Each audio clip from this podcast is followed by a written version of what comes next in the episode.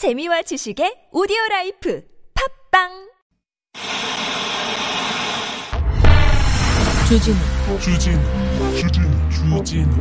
주진우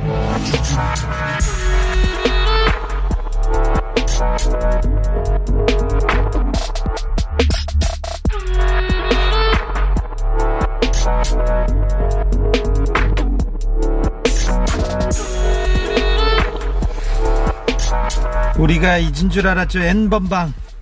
N번방에서 회원으로 활동하면서 미성년자 성착취물 제작하고 유포하고 가담하고 협박하고 그래서 기소된 피의자들이 있습니다. 지금 재판받고 있는데 자기네들이 범죄 집단 아니다, 활동 혐의 없다 이렇게 부인하고 있습니다. 네. 엊그제는 좌익 교수가 부인하다가, 좌익 교수 있지 않습니까? 국정원에서 댓글 달던, 문재인 빨갱이 막 댓글 달고, 선거운동 개입했던 그 사람인데, 선거운동 개입 안 했다고 또, 승소했어요. 오늘은 우리은행 손태승. 잘못해가지고 금융감독 기관에서 지적했어요. 잘못했다! 이렇게 해서, 잘못을 했는데 내 책임은 아니다, 책임은 아니다. 또, 이 사람도, 참. 우리가 지금 똑똑히 지켜봐야 됩니다. 이래놓고 N번방 사건 저질러놓고 범죄활동 아니라고 계속해서 주장합니다. 조폭 범죄 집단이지, 우리는 보이스피싱 집단이지 범죄 집단 아니라고. 보이스피싱 단체 범죄 집단은 맞지 않습니까? 좌익 교수 범죄 행위 아닙니까? 선거운동 맞고요. 자, 재판이 어떻게 나와도 판결이 어떻게 흘러가도 자, 우리가 정신 차리고 똑바로 쳐다보고 있습니다. 반성하고 반성해도 모자라는 사람들 많습니다. 그 사람들 어떻게 반성하는지 판결은 나도 우리는 꼭 잊지 않고 지켜보고 있습니다. 여기는 순수 막방송 아닌 밤중에 주진우입니다. I remember when I lost my mind. 나 스파클리 크레이지.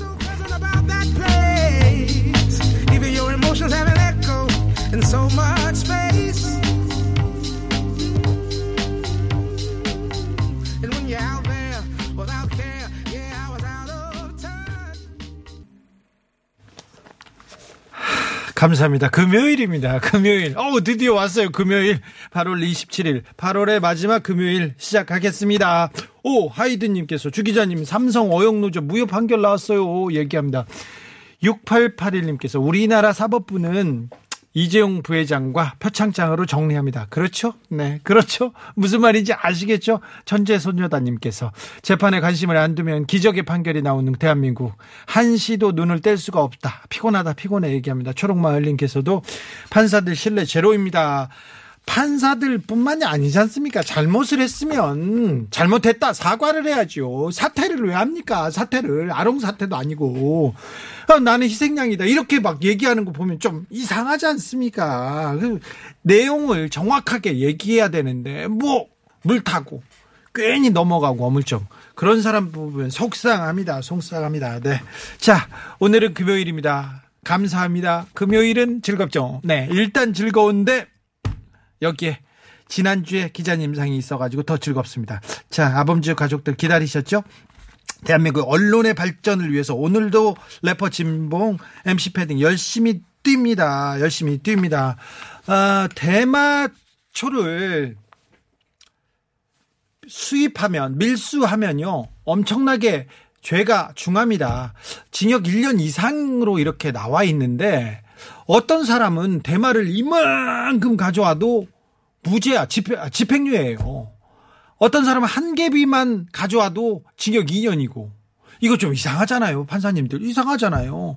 얼마 전에 이선호 씨라고, CJ 큰아들, 그분이 31살인가 30살이에요 지금.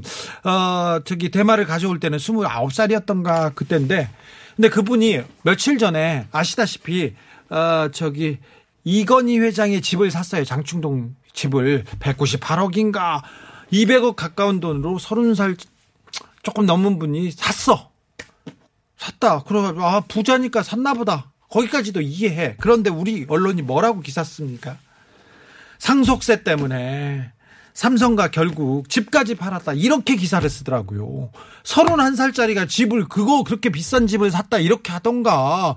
그 친구가 그런 사고가 있었는데 어떻게 돈을 벌었지 그 지분 구조에 대해서 말해주던가 그래야 될 거 아닌데 삼성 상속세 때문에 세금 때문에 집까지 팔았다고. 아니 누가 들으면 삼성에서 길가에 나 앉은 줄 알겠네 나 앉은 줄 알겠어 이렇게 언론이 이렇게 호도를 해요. 내가 보니까 우리 사회에서 제일 나쁜 것은 언론인 것 같아요. 그거는 맞는 것 같습니다. 오늘 언론 비평 프로그램 지난주에 기자님상 발진합니다. 그러니까 여러분의 의견도 기다리겠습니다. 나 이 기사 나올 거야. 이거 찍어 놓으신 거 있죠? 보내세요. 만약에 여러분의 해안이 우리의 선정을 또 좌우할 수도 있습니다. 맞추시면 또 선물도 드릴게요. 문자는 샵 051, 짧은 건 50원, 긴 건 100원이고요. TBS 앱은 무료입니다. 이메일 주소 있어요. 꿀잼@ tbs.seoul.kr이고요. 인스타 계정이 있습니다. 아밤주입니다. 유튜브 검색창에서 아닌 밤중에 주진우입니다. 검색하시면 지난주에 기자님상 만나보실 수 있습니다. 협찬은, 선물 소개는 우리 막내 작가 김유림 작가님의 목소리로 꾀꼬리같이 시작하겠습니다.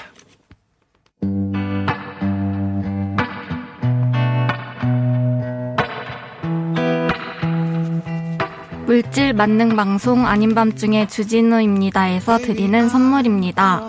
자연 성분 화장품 라피네 제이에서 피부 탄력 회복에 좋은 렉스리 크리에이티브 3종 세트. 나 피부 탄력 안 좋은데. 강조하면 심의에 걸려서 안 된대요. 아 그래요? 네. 내 몸을 위한 특별한 선택 삼다원 장만순 삼상가에서 공진 보정. 조용히 있을게요. 아이들도 마실 수 있는 프리미엄 스파클링 1년 발효 유기농 탄산음료 베리클. 프리미엄 디테일링 브랜드 덱스워시에서 차량용 유리막 코팅제를. 남녀노소 온 가족이 함께 즐기는 미국에서 온 식물성 명품 젤리 푸르제를. 바다의 감동을 손안에 담아내는 파랑숲에서 세상 하나뿐인 핸드메이드 바다 공예품을. 층간소음 해결은 제로블럭에서 매트를. 당신 차량의 튜닝 주치의 덱스크루에서 LED 실내 등을 드립니다. 유림 작가님? 네. 금요일이 좋아요? 좋습니다. 왜 좋아요? 내일 쉴 수 있어서. 그래요? 내일 쉬면 네. 뭐하고 쉴 거예요? 집에서 강아지랑 놀고 책도 읽고. 오늘 8월 27일 금요일 오늘 좋았던 일 행복했던 일 하나만 알려주세요. 아침에 눈 떠서 강아지랑 놀았던 일이요. 강아지랑 노는 게 제일 좋아요? 네. 알겠어요. 네, 강아지를 사랑하는 김유림 작가였습니다. 감사합니다.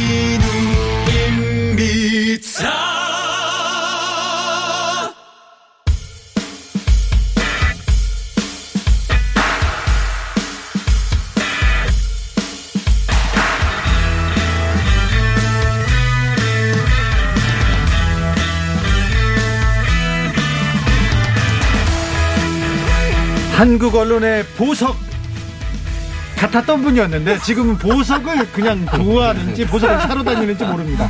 아무튼 방송하면서 보석 살 만큼 돈을 버는. 자, BT의 논평심는 방송인 래퍼 진봉. 안녕하십니까, 진봉입니다. 반갑습니다. 종합소득세 신고에서 교수님 이겼습니다. 웃음보다 그렇죠. 저를 이겼죠, 홍장원. 진실을 중요하게 생각한 대가일까요? 아니면 외제차에 기사를 분석하는 그런 분석력 때문일까요? 패딩에 개그 신는 방송인 장원인 MC패딩. 안녕하세요. 반갑습니다. MC 장원입니다. 네. 종합서울 때 1등입니다. 네. 아, 무슨 말씀이세요? 아, 세금 많이 낸 건 자랑스러운 일이죠. 그렇죠. 네. 네. 부럽죠. 뭐. 정말 네. 좋은 일이에요. 부럽습니다. 네. 클라로 강님께서 MC 장원과 교수님의 온도차가 좀 느껴지는데 고온 해봤냐. 걱정이에요. 오늘 날씨 너무 시원한데. 시원해요. 아, 네, 진짜. 패딩에 얼음팩을 넣어야 할까요? 핫팩을 넣어야 할까요? 물어보는데요. 핫팩을 넣어야죠. 핫팩이요? 예, 네, 그럼요. 어떻게 할까요? 여러분의 뜻대로 우리는 움직이는 예. 그런 방송입니다. 그렇습니다. 네. 네. 어떻게 할 건지는 여러분들이 결정해 주시죠. 그럼요. 네. 저는 근데 이 아닌 밤중에 주진우 이 출연을 하면서 예. 이 계절의 변화를 몸으로 완전히 느낍니다. 아, 네. 그렇군요. 아, 네. 좋습니다. 아주 좋습니다. 이 조끼가 어울리는 계절이 왔다가 다시 예. 또 힘든 계절이 왔다가 예. 이게 확 느껴지지 않습니까? 아, 그렇죠. 네, 벌써 이제 시간이 꽤 됐다는 거를 그걸 생각해 보면 또 느껴지네요. 그러니까요. 좀 시간이 많이 갔어요. 벌써 가을입니다. 대선도 200여일 앞으로 다가왔고요. 가을도 네. 왔습니다. 이제 다음 주면 9월이에요. 9월이죠. 네. 네. 김학영님, 오늘도 기자들의 기대를 저버리지 않는 소설과 자작 기사들 기대해 봅니다. 지난주에는 우리 저기 교수님과 예. MC 패딩이 좀 바빴어요. MC 네. 패딩이 바빴죠. 그래가지고. 그래가지고 이런 식으로 또 저한테 책임전가 하시면서 프레이밍을 하시는데요. 어떻게 다 이거 풀어내 볼까요, 교수님? 그런데 예, 예. 그래서 그런지 기사들이 예. 좀 더 형편없었어요. 그렇습니다. 언론 개정법 때문에 그런지 네. 아니 좀 반대의 목소리가 나오는 것까지는 이해를 하는데 어떻게 예. 그렇게 한결같이 일방적으로 네. 아니 그런 이유도 없이 이유 없어요. 맥락도 없이 그냥 네. 다 그냥 제갈법. 네. 너무 놀랐습니다. 자, 이번 주에는 어떤 기사가 여러분들의 마음을 속 터지게 했는지 여러분의 마음을 꽉 막히게 했는지 네. 한번 찾아보겠습니다. 지난주에 기자님상 시작하겠습니다. 지난주에 기자님상 첫 번째 후보 발표합니다. 윤희숙이 실천한 베버의 책임 정치. 중앙일보 오병상 칼럼니스트 축하드리겠습니다. 축하드립니다. 정말. 네. 국민의힘 윤희숙 의원이 부동산특위 네. 의혹을 받고 있습니다. 근데 네. 사퇴가 국회의원은 사퇴한다고 해서 네. 사퇴가 이게 되는 게 아니에요. 네. 던진다고 해서 그냥 뭐 되는 게 아닌데 네. 그 사퇴서를 던지자마자 전 언론이 막 정치인의 품격을 보였다. 배버까지 나왔어요. 네, 어처구니가 없어요. 아니, 그러니까 만약에 반대로 생각해서요. 민주당 의원이 누군가가 똑같은 행동을 했으면 이렇게 썼을까요, 기사를? 아유, 진정성 보여라. 빨리 사퇴해라. 네. 빨리 가가지고. 어차피 안 될 걸 171명이나 되는데 되지도 않을 건 뭔 사표는 쇼했다. 이렇게 얘기했을 거라고 저는 예상이 됩니다. 네. 정말 소개해 주시죠. 네. 뭐 이미 다 많이들 알고 계실 겁니다. 국민의힘 윤희숙 의원이 이 부친의 농지 구입 관련해서 이 부동산 투기 의혹에 휩싸였죠. 관련해서 윤희숙 의원이 25일이었습니다. 여의도 국회 소통관에서 기자회견을 하면서 본인이 의원직을 던지겠다, 사퇴하겠다라고 그리고 대통령 후보로도 나서지 않겠다라고 대선 출마도 하지 않겠다라고 MC 장원도 대선에 출마하지 않겠다고 선언하세요. 아 예. 지금 할까요? 지금 해. 빨리 해. 하지 않겠습니다. 근데 이게 뭐라고 안 한다 그러는데 괜히 서운하네. 왜지? 왜 서운할까요? 저는 지금. 그럼 한다 그래요. 본인이 가능성이 있다고 생각하는지. 전혀 생각도 없던 거로 지금 사퇴하는데 괜히 서운하네. 네. 네, 어쨌든 뭐 이 선언이 있자마자 이 기자회견이 있자마자 언론에서는 난리가 났습니다. 네. 뭐 책임 정치, 정치인으로서의 품격을 보여줬다. 여당 정치인들, 민주당 정치인들을 보고 배워야 한다. 뭐 이런 식의 논조의 기사들이 이 여러 언론사에서 기사가 쏟아졌습니다. 정말. 수백 개가 나왔는데 거기에서도 또 이 기사가 네. 좀 눈에 띄었습니다. 네, 맞습니다. 그래서 이 소명한 내용을 그대로 받아들이고 있습니다. 사실 조금만 좀 취재를 해보면 예. 이 윤희숙 의원의 소명에 좀 이상한 구석이 있다라는 것을 금방 알아챌 수 있거든요. 등기부등본만 띄워봐도 합니다. 많아요. 네. 네. 많아요. 여러 가지로 이 풀리지 않는 의혹들이 있는데 예. 이 윤희숙 의원이 내놓은 소명, 자기 자신의 의혹에 대해서 자신이 내놓은 소명인데 이건 어디까지나 기자들이 이것이 과연 사실일까 취재해야 하는 것이 바로 이 기자의 또 이 사명 아니겠습니까? 그렇죠. 그런데 그런 것 없이 그냥 이 윤희숙 의원의 주장을 그대로 받아들여서 이 사태는 굉장히 우리나라 이 정치사의 남을 굉장히 책임 있는 행동이었다. 이런 식으로 보도를 한 것입니다. 탈레반이 민주주의 걱정하는 소리하고 있네 이렇게 얘기합니다. 교수님? 아니 이게 정말 이해가 안 되고요.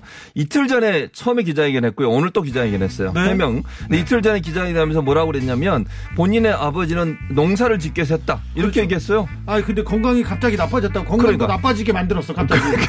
그래서 언론이 취재를 했어요. 뭐라고 취재를 하냐면 색방살이도 했다고 했어요. 그렇죠. 네. 그랬는데 취재 내용이 뭔지 아세요? 그 어머님 아버님이 직접 인터뷰를 했어요. 언론사와. 네. 그 인터뷰한 내용 보면 우리가 투자 개념으로 샀다. 네. 그렇게 얘기하셨어요. 건물 살려다가 네. 토지로 샀다. 네. 네. 토지 사면서 이게 나중에 좀 돈이 더 많이 벌 수 있다고 생각해서 샀다. 이렇게 하니까 나중에 오늘 이제 2차 해명을 했거든요. 2차 해명이 뭐라고 그랬습니까? 2차 해명에는 아버지가 그렇게 산 건 맞다. 이렇게 얘기했어요. 네. 본인이. 그러면 그러면서도 처음에 맞다고가 아니라 그러면 네. 맞다 그러면 좀 미안하다 네. 잘못했다가 아니라 그렇죠. 막 화내던데. 그렇죠. 그럼 네. 화를 냈죠. 네. 근데 이제 문제가 되는 건 뭐냐면 의혹이 생기는 건 어떤 내용입니까? 잘 보세요. 본인의 아버지가 나이가 80이었어요. 그러니까 구매할 당시에 79.5세였어요. 정확히 얘기하면. 네. 그러니까 만으로. 그렇죠. 그 당시에 그 나이에 3,300평을 타서 사서 본인이 경작을 하겠다고 영농 계획서까지 냈어요. 서울에서 계속 사시던 동대문구에 사셨죠. 네, 세종시에 전혀 연고가 없는 산 적이 분이. 없어요. 농사 지은 적도 없어요. 다른 사람이 경작해서 그렇죠. 다른 사람이 경작을 해서 매년 7가마니 쌀을 그 경작 쓴 내용으로 줬어요. 네. 그게 사실이에요. 그럼 한 번도 경작 안 했잖아요. 농지법 위반이에요. 하겠다 이러니까 안 했으니까. 주민등록법도 위반이고 본인도 인정했어요 오늘. 그러면 처음에 할 때 왜 그렇게 얘기 안 했습니까? 처음에는 왜 다르게 얘기했어요? 두 번째 오늘 해명도 보면 그것과 함께 의혹이 생기는 건 이런 거잖아요. 본인이 KDI에 근무를 했어요. 네. 그 국회의원 되기 전에 KDI가 이런 국가산업단지 같은데 이런 데를 예타라고 예비타당성 조사를 하는 기관이에요. 네. 그래서 의혹이 생기는 것은 KDI 있으면서 내부 정보를 가지고 이 땅이 산업단지로 개발될 걸 알고 인근 땅이 그 네. 땅이 아니라 그래서 그 내부 정보를 가지고 산 게 아니냐는 의혹이 생기는 것이고요. 두 번째는 네. 그 예타를 주는 곳이 어디냐. 그러니까 주체 부서가 어디냐면 기획재정부예요. 기획재정부가 네. 주관해서 하고 실제로 예타를 어디에 맡기냐면 KDI에 맡겨요. KDI에 네. 근무했던 사람은 윤희숙 의원이고요. 그다음에 기획재정부에 근무했던 분은 누구냐면 윤희숙 의원의 동생의 남편 제부라고 그러죠. 네. 제부가 최경환 그 당시에 기획재정부 장관의 정책보좌관이었어요. 실세였네. 정책보좌관이 뭔지 아시죠? 그냥 보좌관으로 다릅니다. 주진우 네. 기자님 정책보좌관.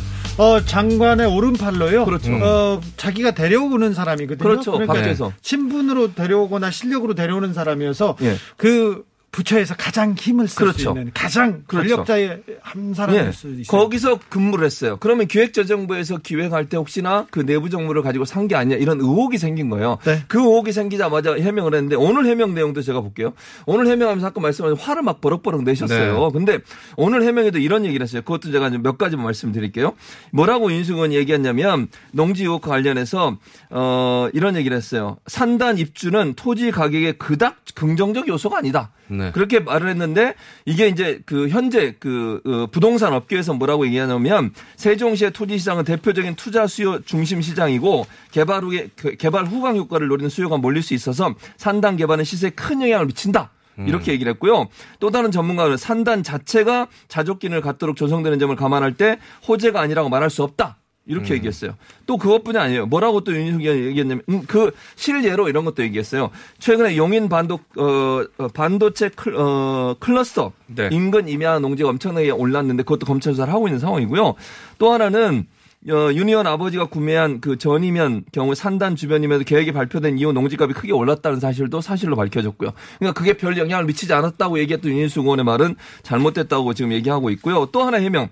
이게 LH에서 추진하는 세종 스마트 국가 산단처럼이라고 언급했어요. 네. 그러니까 본인이 그 세종에. 네. 근데 실제 이게 사실이 아니라고 그래요. 뭐라고 해명이 나왔냐면 다른 거 LH는 뭐라고 해명을 했냐면 세종 산단의 입지 및 규모는 2018년 8월에 국토부가 연구 영역 및 전문가 심의를 거쳐 정부 정책으로 발표한 것이고 이후에 LH가 사업 시행자로 사업 참여를 요청해서 기본 계획이 들어왔을 뿐이다. 그리고 KDI가 예비 타당성 조사를 했다. 그러니까 이거를 KDI가 안 한 것처럼 그렇게 다른 뉘앙스로 얘기하는 것도 문제라고 보여지고요. 그다음에 또 하나 마지막으로 뭐가 있냐면 산단 개발 정보가 관련 국민들에게 공유되곤 한다. 이렇게 얘기하면서 별 문제가 없다는 식으로 얘기를 했어요. 근데 전문가들은 뭐라고 얘기하냐면 산단 개발 정보는 주변 땅값에 영향을 주기 때문에 사전에 국민들에게 정보를 공유하지 않는 게 일반적이다. 해당 지역은 정부의 산단 입지 발표 한 달 뒤 세종시가 토지 거래 계약 허가 지역으로 지정 공고할 정도로 투기 여부에 상당히 많은 신경을 썼다. 네. 오늘 해명도 네. 많은 부분 허점이 있다는 겁니다. 네, 맞습니다. 일단 뭐 가장 중요한 부분은 이제 그 아버지께서 그 농지를 구입하실 때 과연 윤희숙 의원과 어떤 연관이 있었는가일 텐데 일단 본인은 26년 전에 결혼할 때 호적 분리한 이후 아버지의 경제 활동에 대해서 몰랐다라고 얘기하는 건데 호적 분리하고 경제 활동 공유하는 거하고 어떤 상관이 있는지 모르겠어요. 저도 이제 따로 나와선 지 오래되지만 예. 부모님이 뭘 사고 팔고 하면 다 알거든요. 예. 전혀 별개의 문제인데 그거를 분리해서 호적 분리를 하면 경제적으로도 분리된다. 이 논리가 저는 일단 이해가 되지 않았고요. 네. 그 부모님께서 말씀하신 그 아버지가 말씀하신 그 해명도 조금 이상했던 게 건물을 사러 갔다가 네. 농지를 샀다라는 게 이게 굉장히 좀 그 갔다가 건물을 보러 갔는데 주변 이야기를 듣고 그냥 여기서 농사 짓는 것도 괜찮겠다 해서 농지를 샀다. 이게 그러니까 스포츠카 사러 갔다가 트럭 샀다는 얘기거든요. 트럭으로 장사하면 돈 벌 수 있겠다 싶어서 너무 이게 연관성이 없는 변화지 않습니까? 여러 가지로 국민들의 눈높이에 맞지 않는 해명을 지금 하고 있는 상황이고요. 그 언론의 분위기, 이 여론의 분위기도 지금 그 하루 이틀 지나면서 완전히 좀 바뀌는 분위기이긴 합니다. 그런데 이걸 지금 훌륭한 결단이다. 사퇴한 게 사퇴해서 낸 게 잘했다 네. 얘기하는데요. 일부에서 이건 일부 의견입니다. 제 의견이 아니고요. 분명히 네. 전달이 되는 겁니다. 사퇴를 한 것도 두 가지 이유가 있다라고 하는 추측들이 나오고 있어요. 이것도 뭐 사실관계 모르겠습니다. 첫째, 이런 걸 미리 알고 계속 의원직 갖고 있을 때 본인한테 공격이 들어올 걸 미리 예상해서 사퇴를 하고 그냥 있으려고 했다라고 하는 그런 추측이 하나가 있고요. 또 하나는 내년에 지자체에 서울시장 나가려는 의도가 있지 않나는 그런 추측도 있습니다. 물론 제가 말씀드린 이건 추측입니다. 순전히. 그건 네. 뭐 모릅니다. 본인이 어떤 생각을 하시는지 모르겠지만 그런 얘기가 나오고 있는 상황에서 사퇴서를 낸 거 하나만 가지고 모든 것이 다 훌륭한 결단이었고 잘한 일이라고 얘기하는 것은 이 지금 경찰 조사가 어떻게 나와서 이 사람이 정말 내부 정보를 가지고 투기를 했는지 안 했는지는 아직은 모르지만요. 그게 만약 사실로 나오면 어떻게 할 겁니까 그러면. 네. 사퇴설로 뻥 떴습니다. 예. 사과해야 될 일을 사퇴로 마무리하려다 빵 떴어요. 그런데 지금 문제점들이 하나씩 둘씩 불거져서 또 기자회견을 했는데 네. 또 이상한 얘기라고 막 네네. 화를 내시는 것 같은데 사실 네. 윤희숙 의원은 나는 임차인입니다. 이걸로 빵 떴잖아요. 그렇죠. 근데 네. 그 본인 임대인이었잖아요. 그 패러디도 많이 나왔습니다. 나는 임차익입니다. 뭐 이런 식으로. 네. 네. 아니 그러니까 임차인이라고 하면 세 살고 전세 네. 살고 막 그런 사람인데 그렇죠. 순수하게 그런 것도 아니고 특공도 받았다면서요. 네, 거기서 맞아요. 세종시의 특공. 지금 그걸로는 특공을 받고 전세를 주고 줬든지 세를 주고 돈을 받으면서 다른 네. 데서 임차인이라고 얘기하는 것 자체가 네네. 정치인이 이렇게 얘기해서는 안 되는 거 아닌가? 네, 그거 팔아가지고 이제 차익도 있었죠. 네, 그렇죠. 임현숙님께서 베버가 지하에서 울었다 얘기하시고요. 김건희님께서 한국 정치 갉아먹는 비버 아니고요. 이렇게 뭐 HSK님 한국 언론은 정말 창피한줄 모르는군요. 얘기하는데 그래도 어떻게 되더라도 이렇게 눈 밝은 국민들이 지각이 있는 국민들이 이 사람들이 말이 안 되고 이 사람들이 말이 안 되는 잘못된 일을 했다. 그래도 띄워준다. 이거를 다 알고 있으니까 너무 걱정하지 마세요. 그러니까 윤희숙 의원 거는 또 여러분들이 다 알아서 잘 정리해 주시겠죠. 네. 네. 네. 네. 노래 듣겠습니다. 김현정입니다. 그녀와의 이별.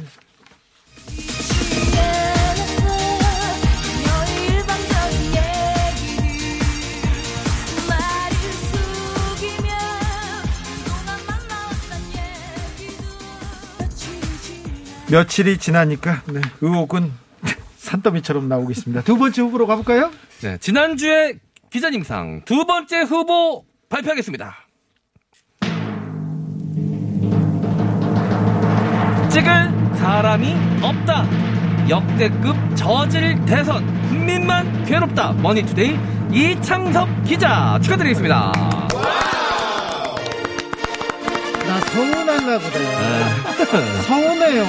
이명박 각하가 있었던 대선이 네. 있었는데 아우 막 서운하려고 그래. 이명박 박근혜 당시 후보였죠. 네. 예, 후보였는데 내부 경선하면서 그때 벌어졌던 그 양측 간의 설전, 아 진짜 진흙탕 싸움. 그때는 관심이 없으셨나 모르셨나 봐요. 어땠는지. 전과로 따지나 뭘 따지나. 네. 이명박 전 대통령 아 나 서운하려고 그래요. 네. 자, 알겠습니다. 자, 이 내용 설명을 좀 드리도록 하겠습니다. 이 기사의 내용은요. 일단 뭐 여당 내 경선 이야기를 먼저 시작을 합니다. 그러면서 그 예로 경기관광공사로 사장으로 내정되었다가 이제 본인 스스로 사퇴를 한 황교익 씨 관련된 논란 이야기를 하면서 예. 소모적 명락대전이라고 이제 명명을 해서 이름을 이야기를 하고요. 소모적인 그리고 뭐 그럴 수는 있어요. 네. 그리고 이제 국민의힘 당내 분란 관련해서 당 대표와 윤석열 전 총장 예비 후보 간의 이 설전. 이 내전 이야기를 다루면서 국민들의 피로감이 극에 달했다. 뽑을 후보가 없다. 지금 우리 정치의 후진성이 그대로 보여지고 있는 대선 과정이다라고 비판을 하는 내용인데요. 제목을 이렇게 달아놓은 것입니다. 역대급 저질 대선이라고요. 근데 제가 봤을 때 물론 이 네거티브가 좀 심한 부분도 양측 다 있습니다. 국민의힘도 그렇고 민주당도 그렇고 있습니다. 있죠. 하지만 그 상황 속에서도 우리 유권자들, 우리 국민들은 가치 판단을 하고 있습니다. 이 와중에 잘잘못은 누구에게 있고 누가 잘못한 것이고 이거는 누가 잘못을 안 했고 이것은 누가 더 무리하고 있는 것이고 이런 판단들을 다 내리고 있고 그것이 또 지지율 조사나 이런 것을 통해서 드러나고 있고요. 투표 때 또 한 표 행사를 하면서 우리 국민들은 자신들의 권리를 행사할 것입니다. 그런데 기자 본인이 어디서 인용한 것도 아닙니다. 이 본인의 가치 판단인 것이에요. 이거를 역대급 저질 대선이라는 자신의 뇌피셜이라고 하죠. 본인의 판단으로 이렇게 모든 후보를 도매금으로 처리를 하고 정치 혐오를 하게끔 제목을 달아서 내놓은 것입니다. 교수님. 예. 그러니까 제목의 문제라고 저는 봐요. 그러니까 네거티브에 대해서 문제는 지적할 수 있어요. 그런데 그렇죠. 역대급이란 말도 말이 안 된다. 지금 주 기자도 얘기하셨지만 역대급이라뇨. 그전에 네거티브 더 심했거든요. 네. 이명박 박근혜 두 사람 붙었을 때 기억나시죠? 네. 그때는 거의 뭐 그게 나중에 다 사실로 밝혀졌죠. 결국. 그때는 네. 새빨간 거짓말입니다. 네. 그렇게 얘기하셨잖아요. 아, 워딩도 좋잖아요. 그렇죠. 새빨간 거짓말. 네. 그게 사실이었어요. 이거 다 거짓말인 거 아시죠? 야, 뭐 이거 다 거짓말인 거 아시죠? 이제 개그맨 같네. 이제 개그맨. 그래 안 똑같다. 성대모사라니까 칭찬받네. 너무 안 따라갔다. 너무 많이 쉬었다. 작가가 서운하겠다. 그러니까 그때는요. 지금 이거는 게임도 안 돼요. 그때 네거티브는 진짜 거의 그때 끝나고 난 서로 보지도 않았어요, 진짜. 네, 그럼요. 그리고 뭐 막 그 다 숙청하고 막 이랬잖아요, 그 당시에. 도곡동 땅이 누구가? 근데 역대급이라뇨. 역대급이란 건 말이 안 돼요. 그러니까 저질 대선이란 말도 적당한 용어도 아니고요. 지금의 대선 과정에서 지지율 지지하는 분들도 많은 부분들이 대통령을 뽑을 사람 마음속에 정해놓고 하는 분도 많아요. 그런데 네거티브를 지향합시다. 네거티브 하면 안 됩니다. 이렇게 기사를 쓰면 오케이인데. 아니 그런 기사를 네. 쓰고 그리고 네. 네거티브 정책이나 비전 그렇죠. 쪽으로 넘어갑시다. 그렇게도 그렇죠. 해야 되는데. 그렇게 써야지. 기사가 네. 좀 앞에 이렇게 읽지 않았습니까? 네. 네. 그러면 어느 쪽으로 좀 편향돼 있어요.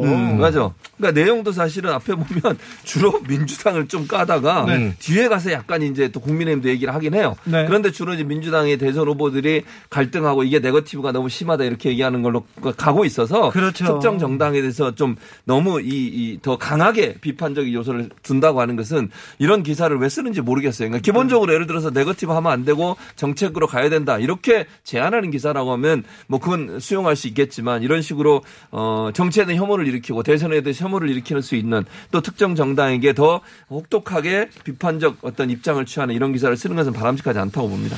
아, 뭐 언론도 아닌데 언론의 자유를 외치는 게 좀 이상해요. 그런 분들도 많은데요. 느티나무님께서 읽을 기사가 없다. 역대급 저질 언론에 국민만 괴롭다. 이렇게 얘기하고 있습니다. 패러디를 하셨군요. 짱구님께서는 대선은 국민이 알아서 할 테니까 기자님은 경제 기사나 제대로 쓰세요. 이창섭 기자님 이 국민만 괴롭다는 기사가 머니하고 투데이하고 무슨 상관이 있는지 저는 잘 모르겠어요. 노래 띄워드릴까요? 네. 원어원입니다. 나의 하나. 너를 보던 그 순간 시선 고정 너에게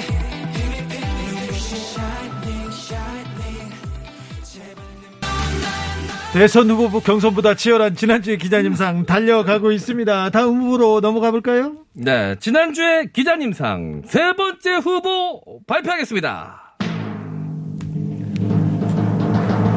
1조 원 썼는데 명단도 못 찾아 문정부 한국에 협력한 아프간 사람들 외면. 뉴데일리 전경훈 기자. 축하드립니다. 큰일 났습니다. 오늘 2차로. 예, 저는 지금 한국에 오겠다는 사람들 다 돌았어요. 네. 어떡합니까, 지금. 황당한데, 이거. 아, 저는 지금 가장 걱정되는 게, 예. 이 뉴데일리 전경훈 기자 집에 있는 이불들입니다.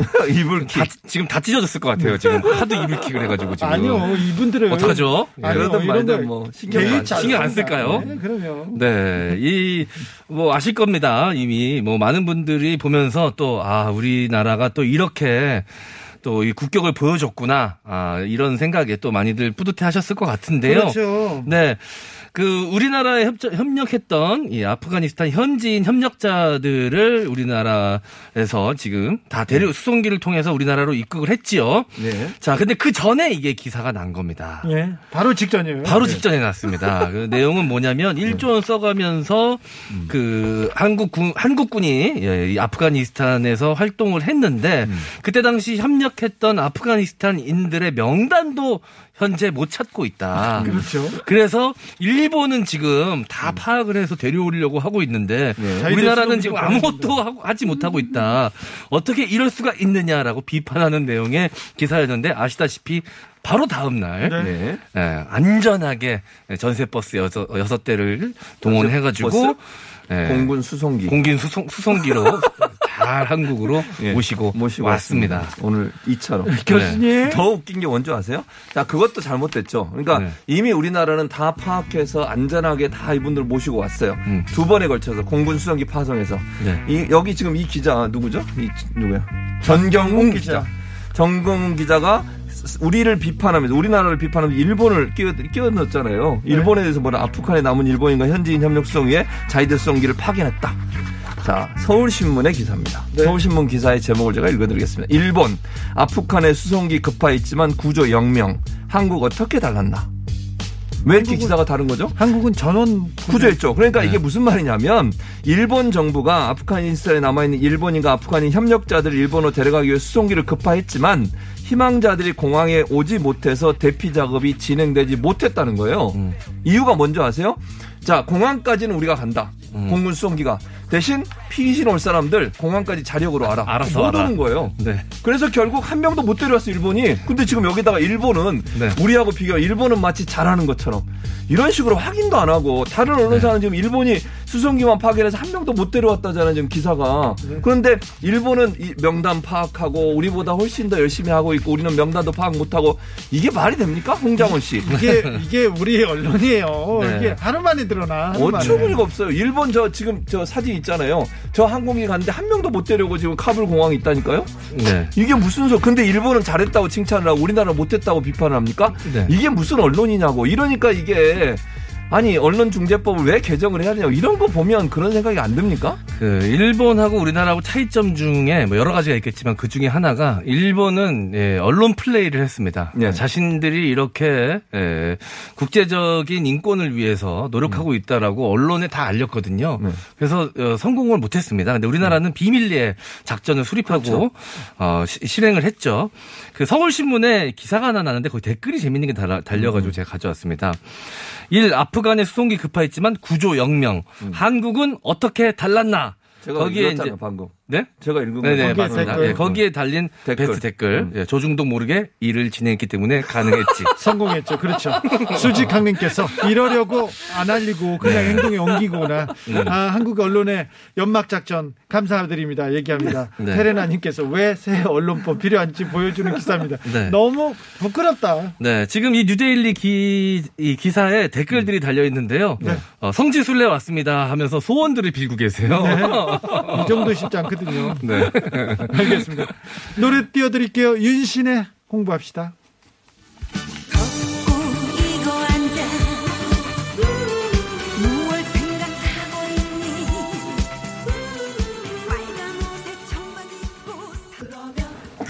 그러면 안 됩니다. 이런 식으로 기사 쓰면 안 됩니다.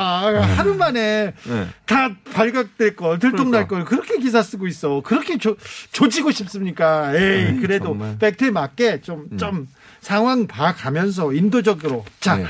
다음 후보로 가볼까요? 네. 지난주에 기자님상 네 번째 후보 발표하겠습니다. 문재인 정권, 가난한 사람 더 가난하게, 힘든 사람 더 힘들게. 매일신문 성민 디지털 논설실장 축하드리겠습니다.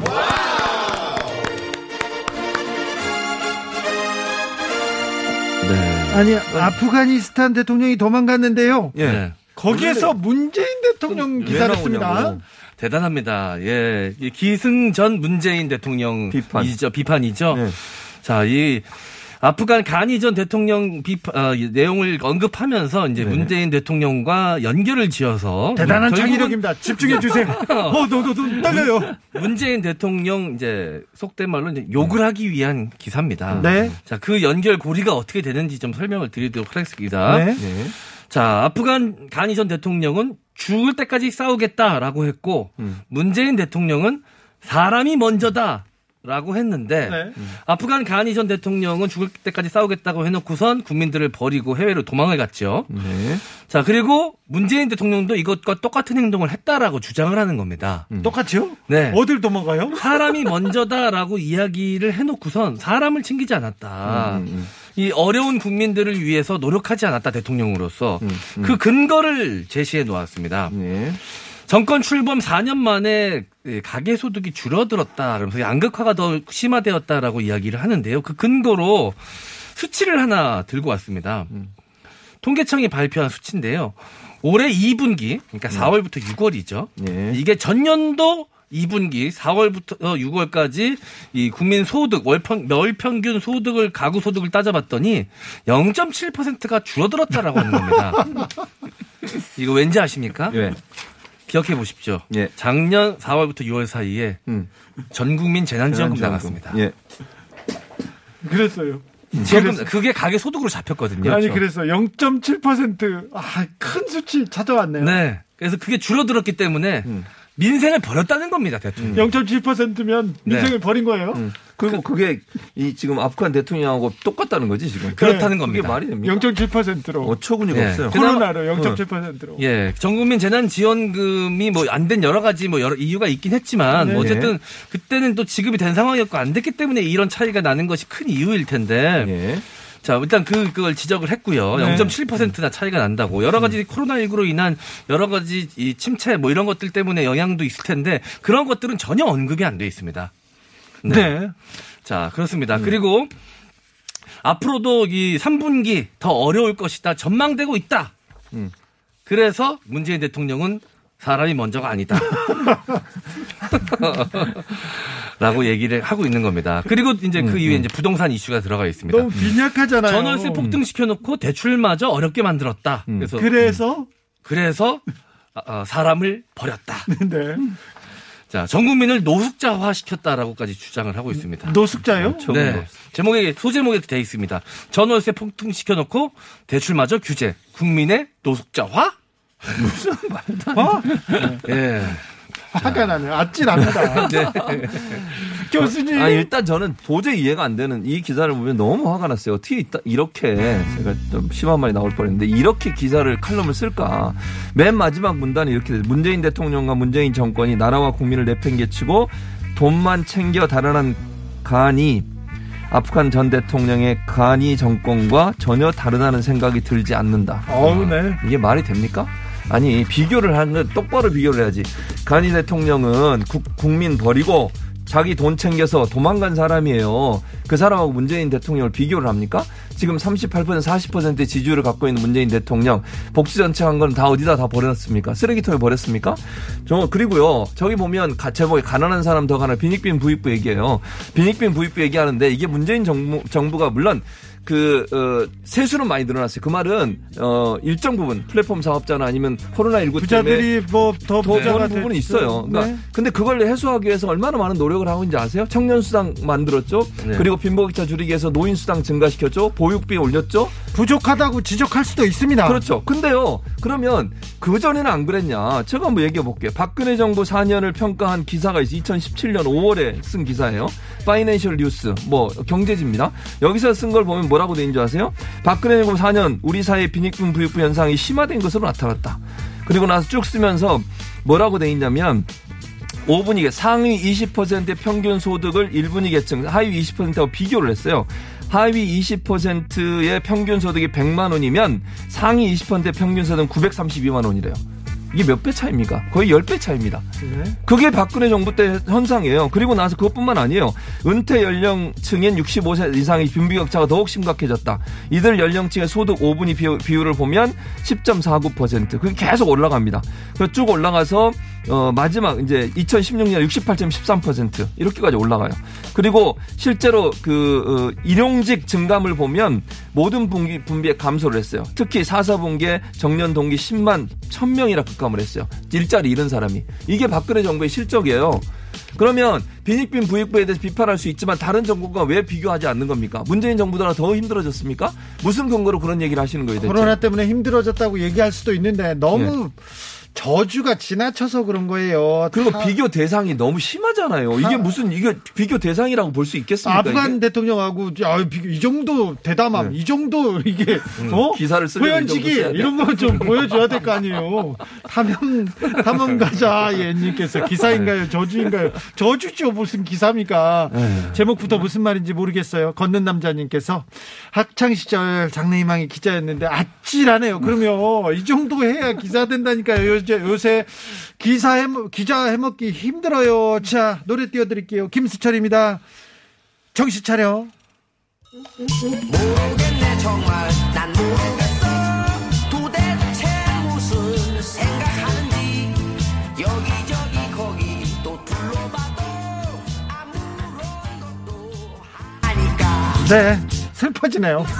기사를 읽다 보면 막 슬퍼져요. 신문 보다가 막 눈물 나기도 해요. 나 참 너무 슬퍼요. 예. 자, 다음 후보로 가볼까요? 네. 지난주에 기자님상 5번째 후보 발표하겠습니다. 애국심 드립니다. 수능 수험표보다 못한 K-백신 임상 인센티브 머니투데이 박다영 기자 축하드리겠습니다.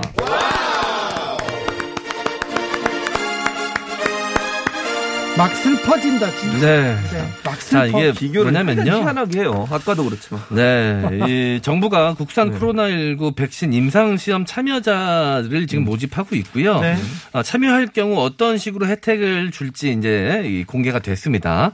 근데 그 혜택들이 수능 수험표로 받을 수 있는 혜택들보다 훨씬 질이 떨어진다. 이걸 비판하는 내용인 겁니다. 이거는 임상시험 참여는 네. 그 다른 사람들을 위해서 이건 숭고한 희생이고 네. 봉사 아닙니까? 그렇죠. 네, 이거는 정말 기자님께서 모르고 쓰셨는지 아니면 알면서도 이렇게 쓰셨는지 모르겠는데요. 이 각 병원마다 임상시험 심사위원회 IRB라는 게 있는데요. 여기서 심사를 합니다. 이 윤리성이나 여러 가지 경제성 같은 것들을 다 판단해서 그런데 이 혜택을 많이 줄 수 없어요. 왜냐하면 혜택을 많이 주고 그게 경제적으로 이득이 될 수 있으면 이 힘든 사람들만 참여할 수 있거든요. 네. 그러니까 이건 신념으로 해야 되는 일인 겁니다. 네.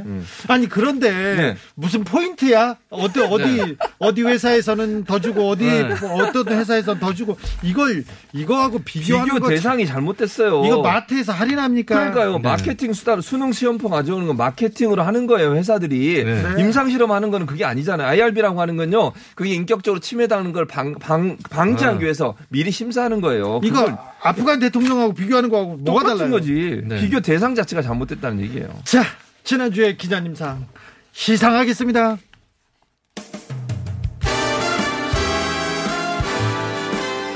상장 2021년 8월 4주차 지난주에 기자님상 매일신문 성민 기자. 위 사람은 팩트에 기반해야 할 언론의 기본을 뛰어넘어 상상력과 창의력을 동원한 기사로 많은 국민들에게 큰 웃음을 줬을 뿐만 아니라 저주에 가까운 대통령 비판으로 상대가 되지 않는 비교 대상을 비교 대상으로 삼아서 기사를 써서 사람들의 분노를 유발시켰기에 이 상을 드립니다. 2021년 8월 27일 TBS 아닌 밤중에 주진우입니다. 청취자 및 제작진 일동 축하드립니다. 네. 좀... 많은 상상력이 동원되지만 예. 아프간 대통령에서 문재인 비판 이거는 쉽지 않았어요? 쉽지 않죠. 그렇죠? 네, 맞습니다. 대단했습니다.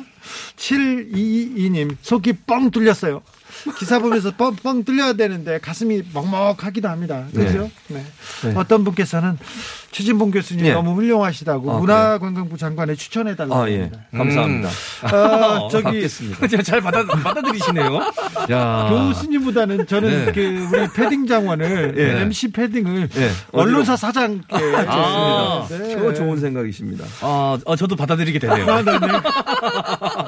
죄송합니다 교수님. 뭐라고 해서 죄송합니다. 예. 저도 똑같은 사례자가 이런 되니까 내로남불. 바로 받아들이게 되네요. 예. 지난주에 기자님상 여기서 인사드리겠습니다. 두 분 감사합니다. 감사합니다. 지금까지 아닌 밤중에 주진우였습니다.